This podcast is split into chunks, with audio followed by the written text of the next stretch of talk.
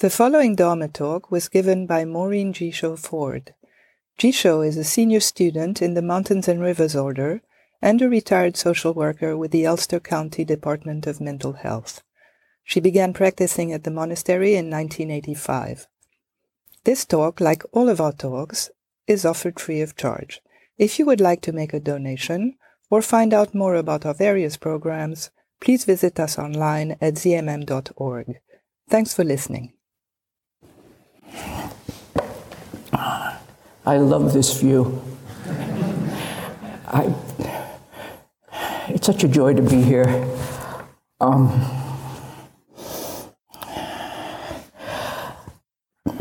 yeah, it's a joy to be here. So I have a question for you. Is this your last sesshin? I used to ask myself that question many, many times, many years ago, when I was terribly ill and not supposed to survive. And I would drag myself in here each month and I would ask myself, is this the last sesshin I'm ever going to do? And that question hasn't come up for me in a long time, but it came up this sesshin. It came up this sesshin because I've missed a few sesshins for minor health issues. But I am 80 years old, and Shugen Roshi loves to remind us that um, Buddha was on his last leg when he was 80 years old. So I, I looked up in an actuarial chart what my life expectancy is. It's 79. So I'm not supposed to be here. They don't know. so keep it quiet. So I guess what I'm trying to say and what I'm trying to point to is really what we're talking about this, this ango, which is the most serious question of all life and death. And I'm hoping to just offer some words that, that might be helpful to the Sangha. Um, so, you know, in my experience, you know, how do we deal with death? And the answer to that question is not very well. Um, we deny it, which is a very mature, immature defense mechanism that we use. And um, it's amazing to me how we just eradicate it from our existence, even though we've come through a COVID epidemic with people dying all around us and people dying in wars overseas in Ukraine and Sudan and other places I can't even remember. But, but it doesn't exist because it doesn't touch us. So I think it's very good once in a while to touch it, move closer to it, and see that it won't kill you. It actually is a, is a gift if you can just look at it. It's not so terrifying. Sometimes it is, but most the, sometimes it's not. Um, so I was riding, you know, on 28A and I noticed the signs for hospice. And I thought, wow, that's really a wonderful idea. But those signs aren't catching it. Those people look too healthy and too happy to be in hospice. And, and I get why they use those signs because if they put sick and dying people on, it would frighten people away. So um, you don't see the sunken eyes, the gaunt cheeks, pallid skin. You don't see on those posters what, what death is really like up close and personal. And I know because for a while I worked at um, AIDS related community services, ARCS. And that was at the beginning or the height of the AIDS epidemic. And I tell you, I was at a deathbed almost every other week. And it was sobering and frightening and inspiring. Um, so death is, is very real. Um, and it, it behooves us not to look at it, to pretend it's not going to happen to us. You know, one of the things I look around the world and I, I, I dawned on me only the other day, you know what? No old people live in Hollywood. Have you noticed that? I'm serious. I think, I think um, now, this might, I don't know if you know Cher. I, I'm not so up on my social, um, you know, this might sound very ancient, but Cher looks younger than me, way younger than me, and I think she's older than me. And her mother, who recently died, I think, looked even younger than Cher. And then you have Jane Fonda, who's got to be at least I don't know, 90, I'm not sure. But, but, and I think to myself, how sad, how terrible, how awful. What a terrible price to pay, you know, to do your job. But, but and, and I'm not saying that the price is just that you have to look young. I'm saying that the price is um, that you have to deny that you're going to die. particularly women. You know, men get older, they get, you know, suave and charming and handsome. And old women turn into hags, really. I'm thinking about growing a little pimple on my nose here, you know, it would really fit the, the hag image see if you all run from me.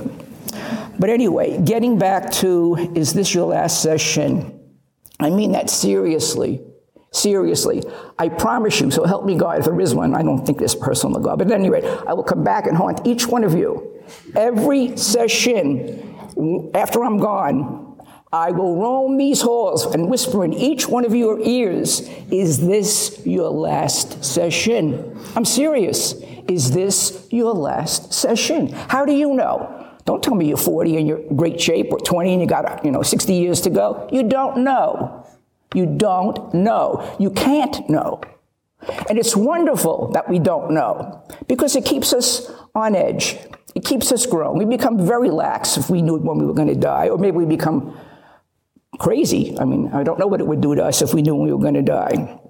But um, so, so I, I, so that's one of the things I want to say. I mean it. I will haunt you in your beds if you don't ask yourself. And I'm going to ask you to put a big sign in the beginning, on the doors to the Zendo, is this your last sesshin?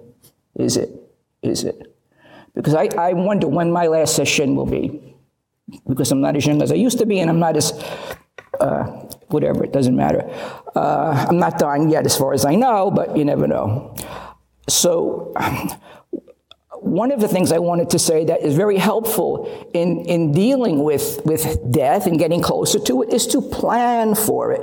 You know, I had this great plan. By the way, uh, I am gay and I'm married to my wife Natalie 43 years, and it's germane to what I'm going to say. So that's why I'm putting it out there.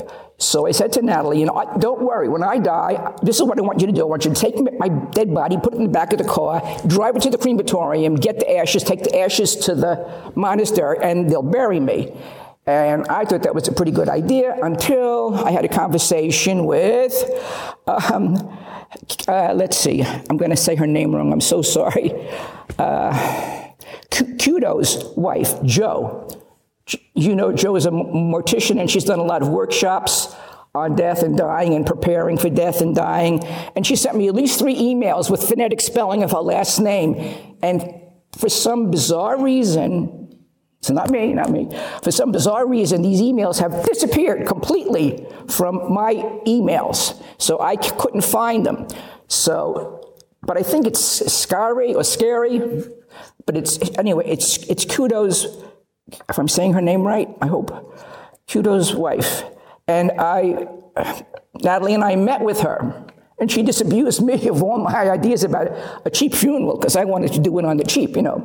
So she said, You can't dump a body in, unless it's in a box. And I said, Ah, but Costco has cardboard boxes. They do. They have cardboard uh, caskets. They also have wooden caskets. And some of these caskets you can use as a coffee table in your living room. Natalie said, No, no, no, no. We were not having my casket in her living room. So, so Natalie, uh, the most wonderful wife in the whole world, She's watching, she critiques me.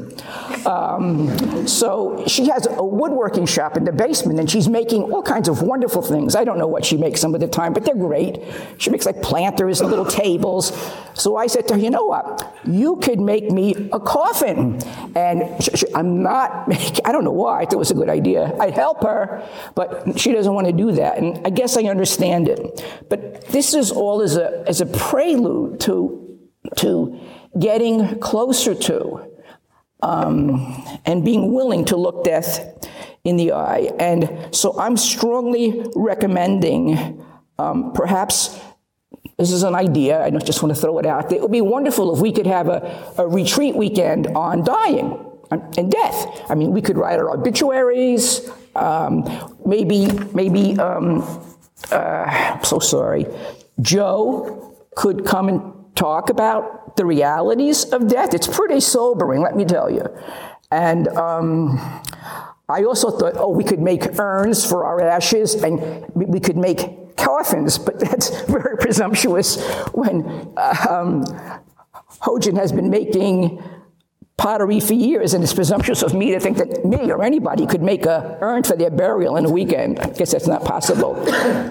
but, but maybe, maybe, the, maybe we could think about how to make it more real. Maybe the monastery store could start selling uh, urns, and then you could take it home and you could put flowers in it, and then they'll put you know you in it someday. But at any rate, so those are some of the things I was thinking about because you know I've lived a long time. It went like that, incredibly quick. I can't believe how quick it went. But um, one of the things I, have I've learned is that um, there is, there, I've learned a couple of things actually. There is nothing, nothing in the entire world, nothing that is not practice. There's not a single thing I can do, not, nothing that is not practice. And, and number two, what I've learned is um, that which doesn't kill me makes me stronger. I think a German said that. Sounds like something a German would say, I think. But, um, but, I, but that's ins- that is absolutely true. Um, let's see. Uh, so, you know, one of the reasons that people are attracted to various religious paths is that they, they all purport, on some level, to put us, you know, to put to rest the question of life and death. And I think actually, if we didn't die, I wonder if man would have even had a need for religion. I mean, you think about the horrible things that happen to people, you know, where crops would be wiped out and um, there'd be fires and floods and horrible things would happen. And life seemed very much on the edge, and you didn't really live much past um, middle age. So let's, let's sacrifice a couple of calves or, or sheep or virgins, always virgins. The men never got sacrificed. They always wondered about that. But anyway, so they, sacrifice whatever you're going to do to appease these powers because you don't know what the hell is going on and what's going to happen to you and how can I be safe? How can I be sure? How can I be secure? You really can't until you learn the secret, which is, it's actually, it's not a big secret. Um, Buddhism talks about it all ago, about it a lot. It's, it's just, it's not just letting go. When we cease to care about certain things, it loses its power over us. Uh, you know, now, Zen, and this is one of the things that attracted me to Zen, Zen is silent about an afterlife. Yet, yet it has reputation for laying the question of life and death to, to rest. But when I got here, you know, I thought Daido was incredible. I just looked into his eyes and I just knew this was a man of deep spiritual practice. But I would hound him with, uh, you know, I wanted to know more. I thought I could sit down with him and take a pen out and write down his answers. You know, because if I went to a Catholic priest and said to him, What happens when I die? He'd say, Oh, yeah, you're going to go here. And if you're not good, you're going to go to hell. And, you know, they had all the answers. And I would get vague answers from him, and it wasn't very satisfying. And, and I couldn't understand initially why, for a spiritual path that has that reputation, he wasn't up there telling us. Well, he was shouting at me, but I couldn't hear him. Um, and it's interesting to me, too, that two schools of Buddhism, which are so similar, which is Tibetan Buddhism and Zen Buddhism, have such different approaches to, to death. Um, so, uh, in Tibetan Buddhism, you've got the Tibetan Book of Living and Dying, the Tibetan Book of the Dead, and many others. And but we don't have that clear path. Um, they tell you, I mean, they have the Bardo of Dying. If you want to scare yourself, read the Bardo of Dying. And it describes in, in intimate detail how the body just shuts down. It's scary. And then they tell you, you they know you're going to be in the Bardo 49 days. They tell you all the different stages that may or may not happen. And it's scary, that's all I can say. And don't look for these lights, look for those lights. And I'm writing it all down. I'm, it's like a roadmap to the Bardo. And trying to do all these practices. They have wonderful practices. But after a while, I decided that that's a good practice for many people. For many people, that's a wonderful practice. But it's not for me because I was hanging on to it as like my ticket out of dying. Because when I heard rebirth, I go, great, I'll never die. I'll just keep coming back, you know? Not that way. It's not that way. So, and, and so you've got these two paths, right? One laid out clearly everything you could possibly need to know and wonderful practices, and another path where Daido would say, this is my most vivid memory of him. Every sesshin, he would say, Die on your pillow, die the great death, and you never have to die again. I didn't know what he was talking about, but I said, Oh, I'll give it a try. I didn't know. It was very, very, very, it was a hard practice because he was, he was, I was asking questions from here, and he was trying to answer them from another place that I didn't even know existed. Um, so, I wanted to share, this was a preamble to my sharing with you um, an encounter, a very pers- personal and up close encounter I had with death in, in 1986. I came to this monastery in September of 1985. The first weekend, I think it was a, a training weekend. And the second weekend in 1986, I got a call at my office right after a week, holiday weekend, and my doctor told me to come to the hospital immediately, that I needed surgery, that I had a tumor in my colon, and when I got there, I found out that the tumor was stage four.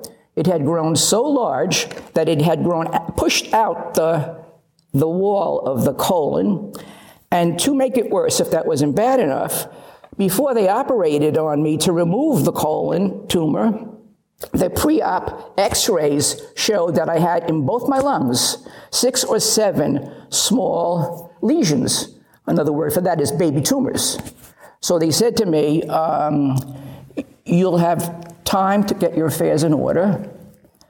And um, we wish you good luck, but the chemotherapy we have hardly ever works against this. And um, so that was incomprehensible. I was 44 years old. I had an eight year old daughter. Natalie and I had been together for seven years. I was numb. I was terrified. I was anguished for my eight year old daughter because when I called her father, my ex husband, to tell him that he had to prepare to take custody of our daughter, he said to me, Well, you can bet Natalie and your family's going to have a hell of a time ever seeing her again. And I said to myself, Son of a bitch, I'll fix you, I'll live. Uh, so there was a, a, a, motivator in a way, but it was, it, was, it was devastating. It was just devastating. Um, and I don't want to say anything bad about him. Let me just say a word or two. He was a very, very wounded, wound, such a wounded man. Um, I had no business marrying him. I couldn't figure out or didn't want to know that I was gay. I knew, I knew, I knew I was, even though I didn't know the word for it when I was like four or five years old. Really, very young. But I didn't know the word for it. And I knew it had to be wrong. I knew it had to be a sin that would send me to hell even though nobody told me, because I looked around in this great world that we live in and I saw no examples of women loving women or men loving men. So I concluded that whatever was going inside of me was wrong. And I did the biggest suppression I think anyone has ever done. I think when I first saw a therapist about it, she told me I was one of the most sexually repressed people she'd ever treated, really. I was shoved down because it was terrifying. It was absolutely terrifying. It was a sin. And at that point in my life, sin meant, I don't know, separation from God on some level. That was at the heart of it. So, at any rate, um, um, oh, and prior to my diagnosis, six weeks almost to the day, my father had died from lung cancer. So I had loads of questions for Daido. Um, okay.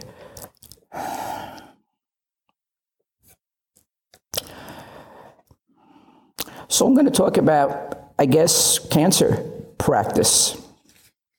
As I said before, there's nothing that's not practice. And I remember thinking when it happened to me, the first thought that came to my mind is okay, how am I going to practice this? How am I going to practice this? And um, I also knew from my own experience that our instinct is to turn from the thing that we fear, but we will always be running. If we run from the thing that we fear, we will always be running, we will always be being chased, and we will never be free. The only way to be free, the only way that I know from my experiences, is to turn toward the thing that fills you with terror. Turn toward it. You are strong enough to do it. Maybe not in the beginning. If in the beginning you can't turn toward it, then set the intention, the aspiration. I aspire to be able to turn toward my fear. I aspire.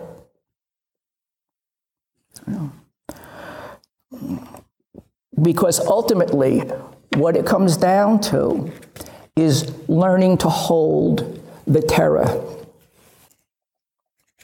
Shugen Roshi likes to say, it's always workable. No matter what terrible thing is happening to us, no matter whether our marriage is falling apart, our lover is taken off, one of our kids have died, it's un- un- unimaginable as far as I'm concerned. Um, anything, uh, it's always workable. So, what does that mean? He's not saying there's a solution that you can apply to this problem that will fix it. What he really means is that there's something that you can do about it. It's never, there's never nothing that you can do. When your back is against the wall, when all of life is closing in, when there's absolutely no escape, when you've told your terminal, or any other awful thing that you can think of, the only thing you can possibly do is change yourself. Do things differently. We, can, we, we can't control, we cannot control what happens to us. We, none of us know how long or short our lives will be no control, but we have complete control over how we choose to live our life. So you could have two people dying, same circumstances, same life history, basically. And one person is distraught and upset and filled with fear or anger, and the other person at peace serene. What's the difference? What's the difference? Where is the pain coming from? Where is the suffering coming from? Is it coming from the doctor who said you're going to die? Did he cause the pain? Where is the pain coming from?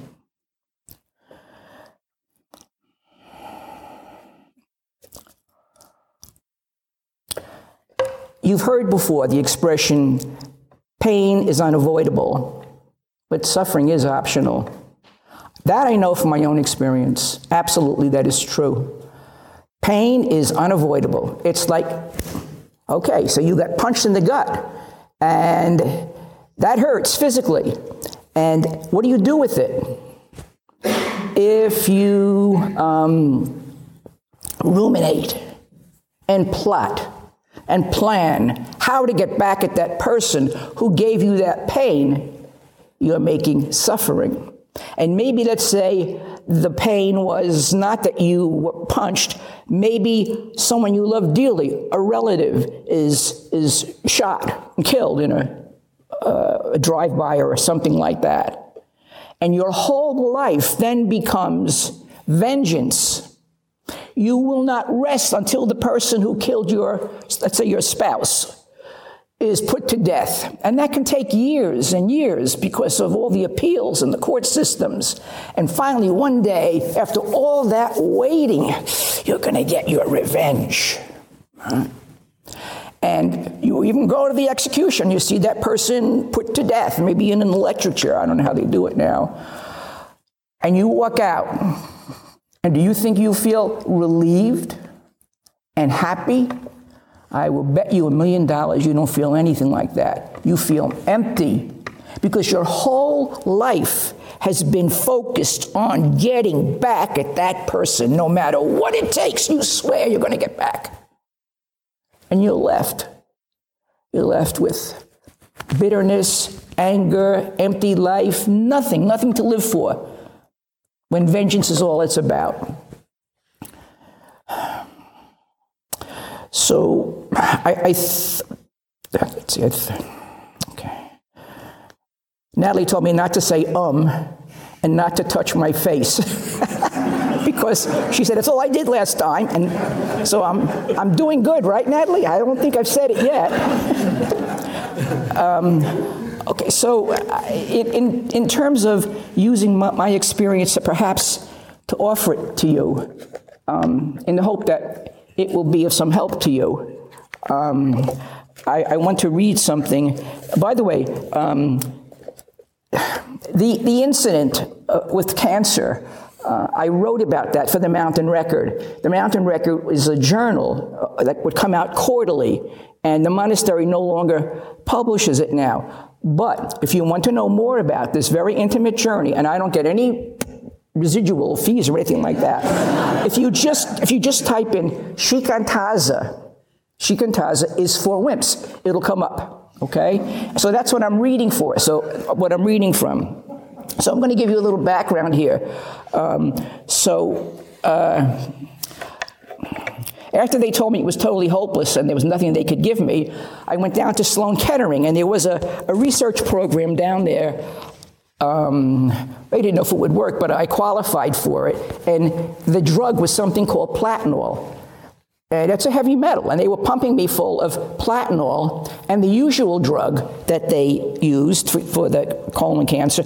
But the platinol was so uh, deadly that, that um, I had to have four or five more drugs.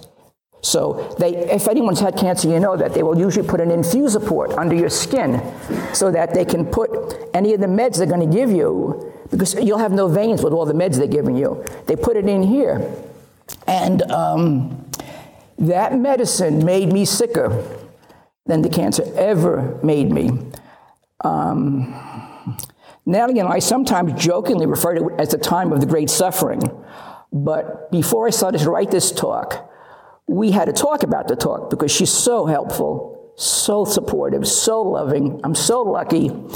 Um, and when we were talking about it, it wasn't the time of the great suffering anymore. It was all coming back. The feelings were very raw.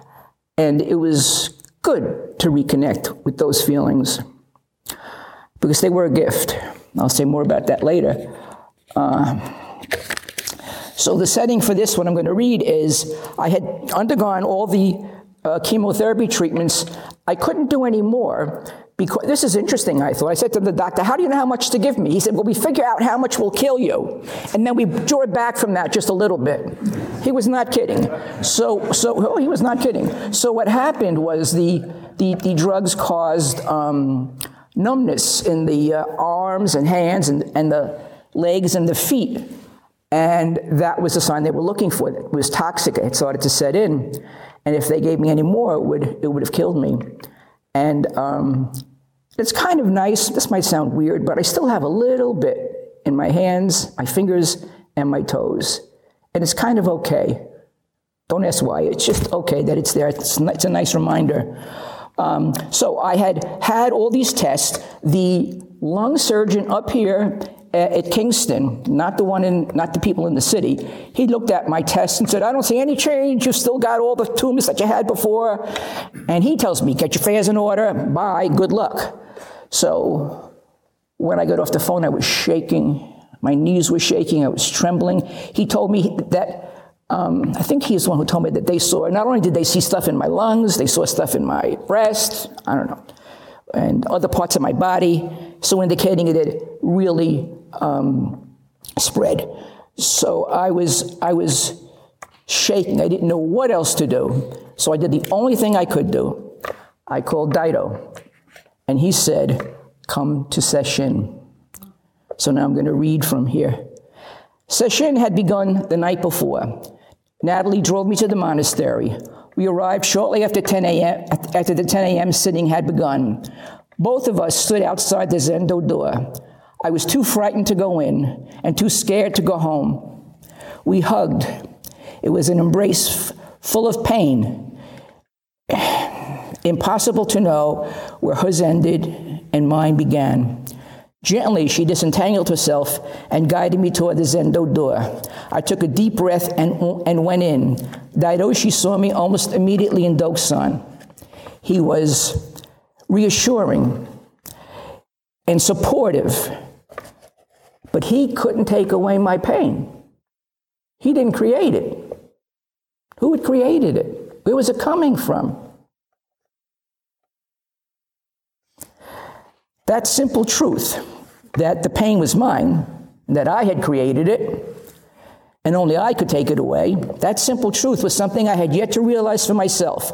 And so I used my mind to create hell. My mind created hell. As I sat there, frightening thoughts kept arising. Uh, and instead of letting instead of letting them go, I chased after them. Don't we all do that, no matter what the thoughts are? The thoughts, in turn, gave rise to strong emotions of fear, hopelessness, and despair. I greeted these emotions with revulsion and struggled to get rid of them. I played and replayed my conversation with each doctor, frantically looking for some loophole, some way out. By the end of the day, I was in a state of absolute frenzy. I asked to see Daido again in Dokusan.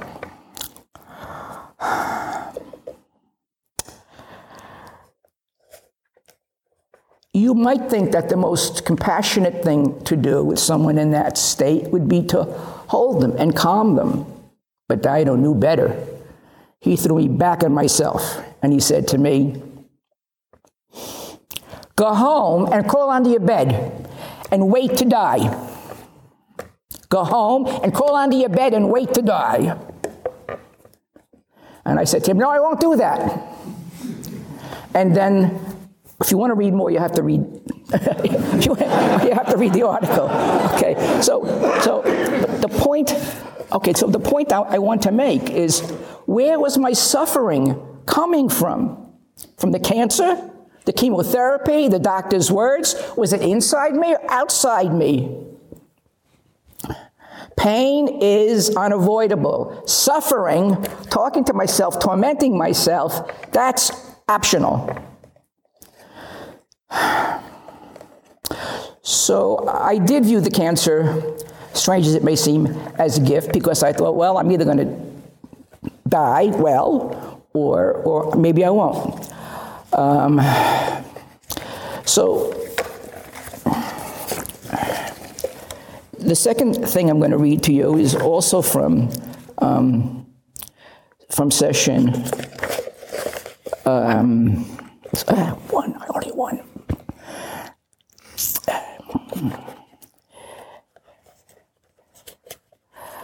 I can't remember what preceded. Uh, I guess uh, what was happening was it was pretty, we were pretty sure the chemotherapy that I had been taking wasn't working because after uh, I they took that X-ray of me and saw the guy up here was wrong. It wasn't, he was seeing things, I don't know what he was seeing. There was only one little piece of cancer, and I went down to Sloan Kettering because they couldn't do it up here. He told me to go home and die. Sloan Kettering, and interestingly, the doctor who performed the surgery had been a Maryknoll missionary nun for 10 years which I thought was interesting. Anyway, they cut me open like a chicken and, and they found just one small piece of cancer. So then they said, okay, just keep taking the other chemo, which is very mild. They said, you mean the chemo that doesn't work? They said, well, that's all we have. So at that point, I went to see a Chinese healer who Daido sent me to. But Um, if you want to read about that, it's in the book. I mean, it could be a book, but it's not. It's in the article. I'm going to skip over that because I really want to get you with the important piece of this whole episode. Uh, Daido would probe me and gently, gently push me to understand why I had created it. And there was no blame. It's not like I was a bad person, but what was it doing? And that was a, a, a profound journey that he took me on. Uh, so, this part I'm going to read to you was yet another sesshin that I, I, I, went to. I recognized that I clearly needed to go deeper.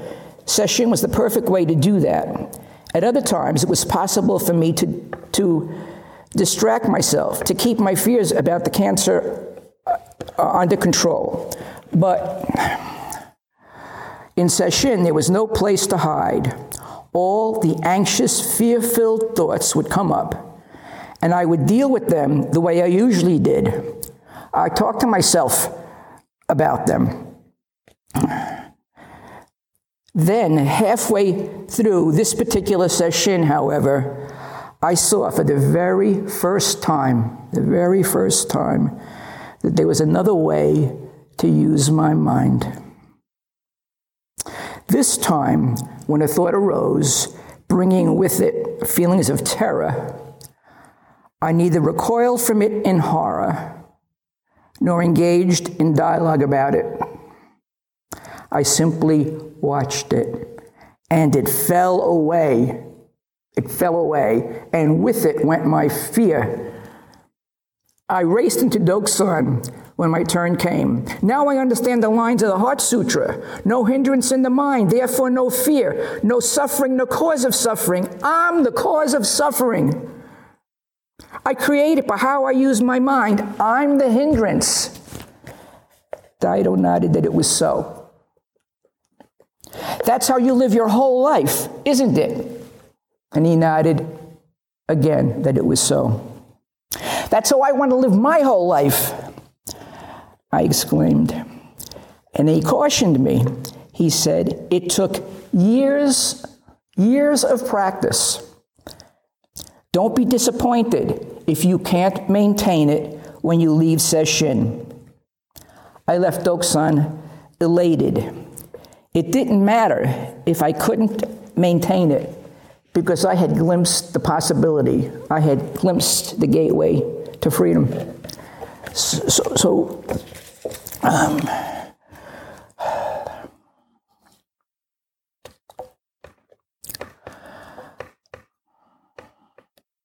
so you have an optimi- optimist and a pessimist, right? You only knew how powerful your minds were, really.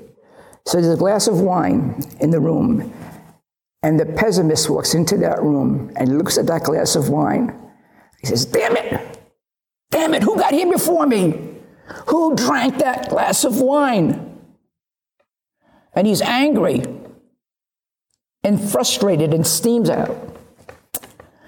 And then the optimist walks into that room and looks at that glass of wine half full.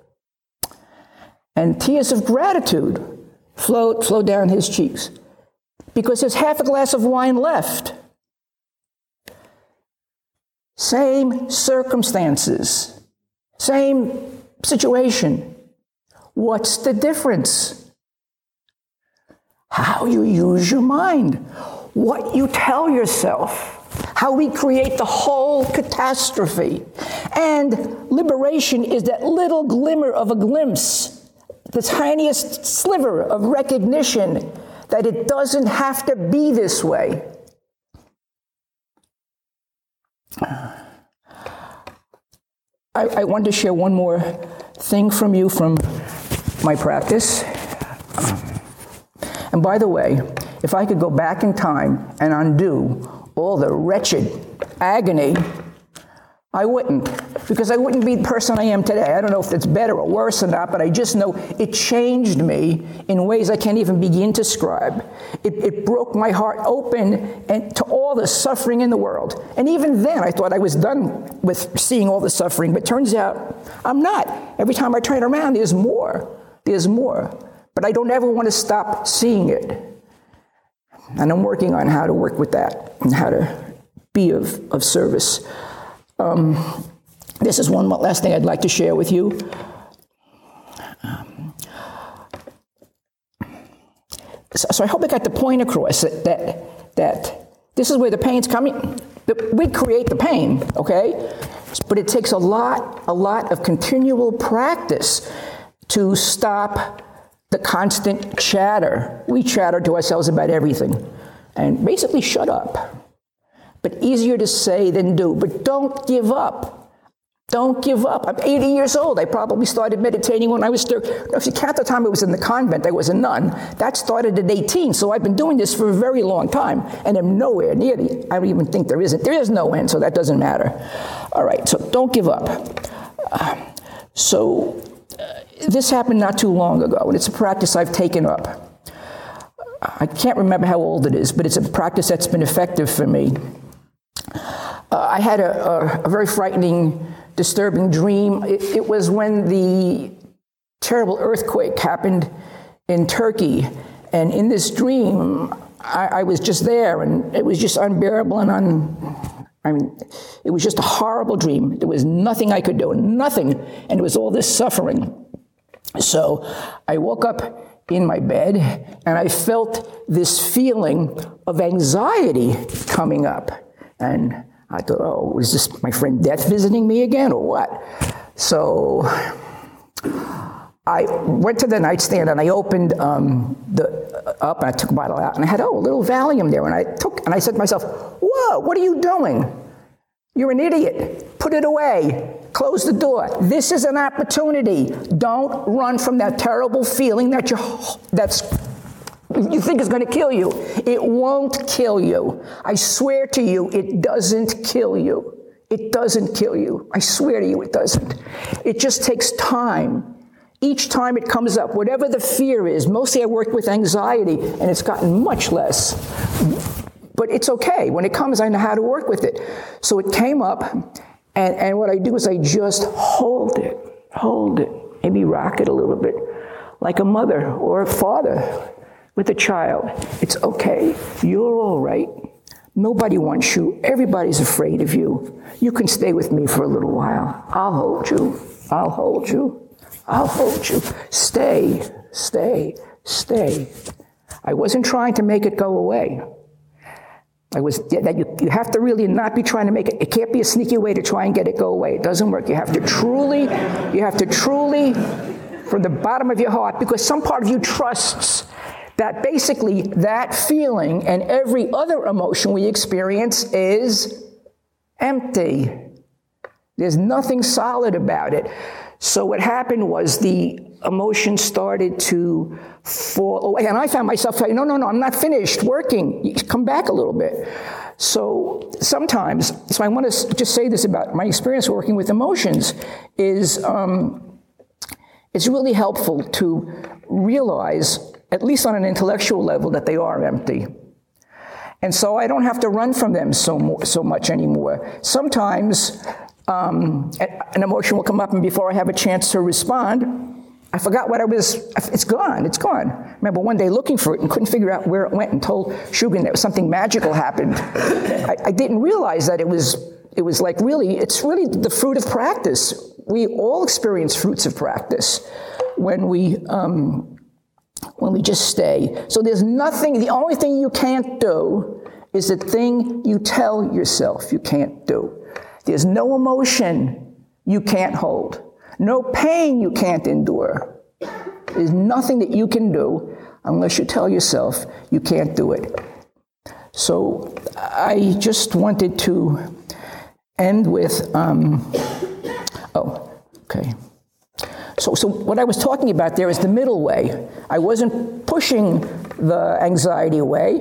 I was kind of trying to make get it stay a little bit, but you know, I mean, but basically, it's it's not suppressing them. They come and they go like this, the gate flapping in the wind, and they are empty. I wouldn't lie to you. I'm telling you from my own experience. They fall away. Trust yourself. So that's the middle way. That's the middle way. That's not suppressing the emotions or not clinging to them when they're pleasant. Hold them tenderly and let them just fade away. Thus shall you think of all this fleeting world a star at dawn, a bubble in a stream, a flash of lightning in a summer cloud, a flickering lamp, a phantom, and a dream.